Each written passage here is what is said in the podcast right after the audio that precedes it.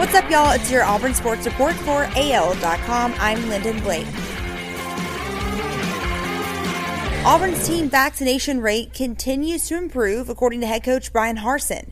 The first year Auburn coach did not provide an updated number on the percentage of his team's roster that has been vaccinated against COVID 19, but he said Wednesday during the SEC coaches teleconference that it's better than it was heading into the season. He added the guys are doing a really nice job of the things that we have to do day to day to make sure that we're following the protocols and the things that we're asked to do day in and day out.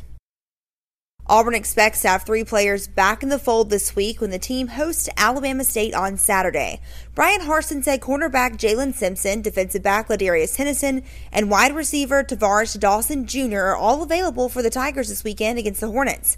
Auburn and Alabama State are set to kick off at 11 a.m. in Jordan Hare Stadium on Saturday.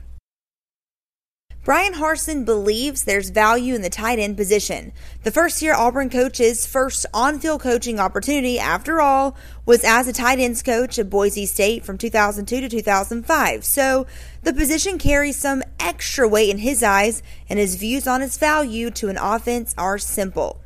If it's good enough for those teams in the NFL, then it's certainly good enough for us, he said. Bryan Harsin remembers where he was 20 years ago as we approach the anniversary of 9 11. On September 11, 2001, Bryan Harsin says he was a GA at Boise State. They were set to play Louisiana Tech that week. He walked into the Dan Hawkins office as the towers began to fall. He said he had a lot of different emotions. He said he was angry, sad, and confused.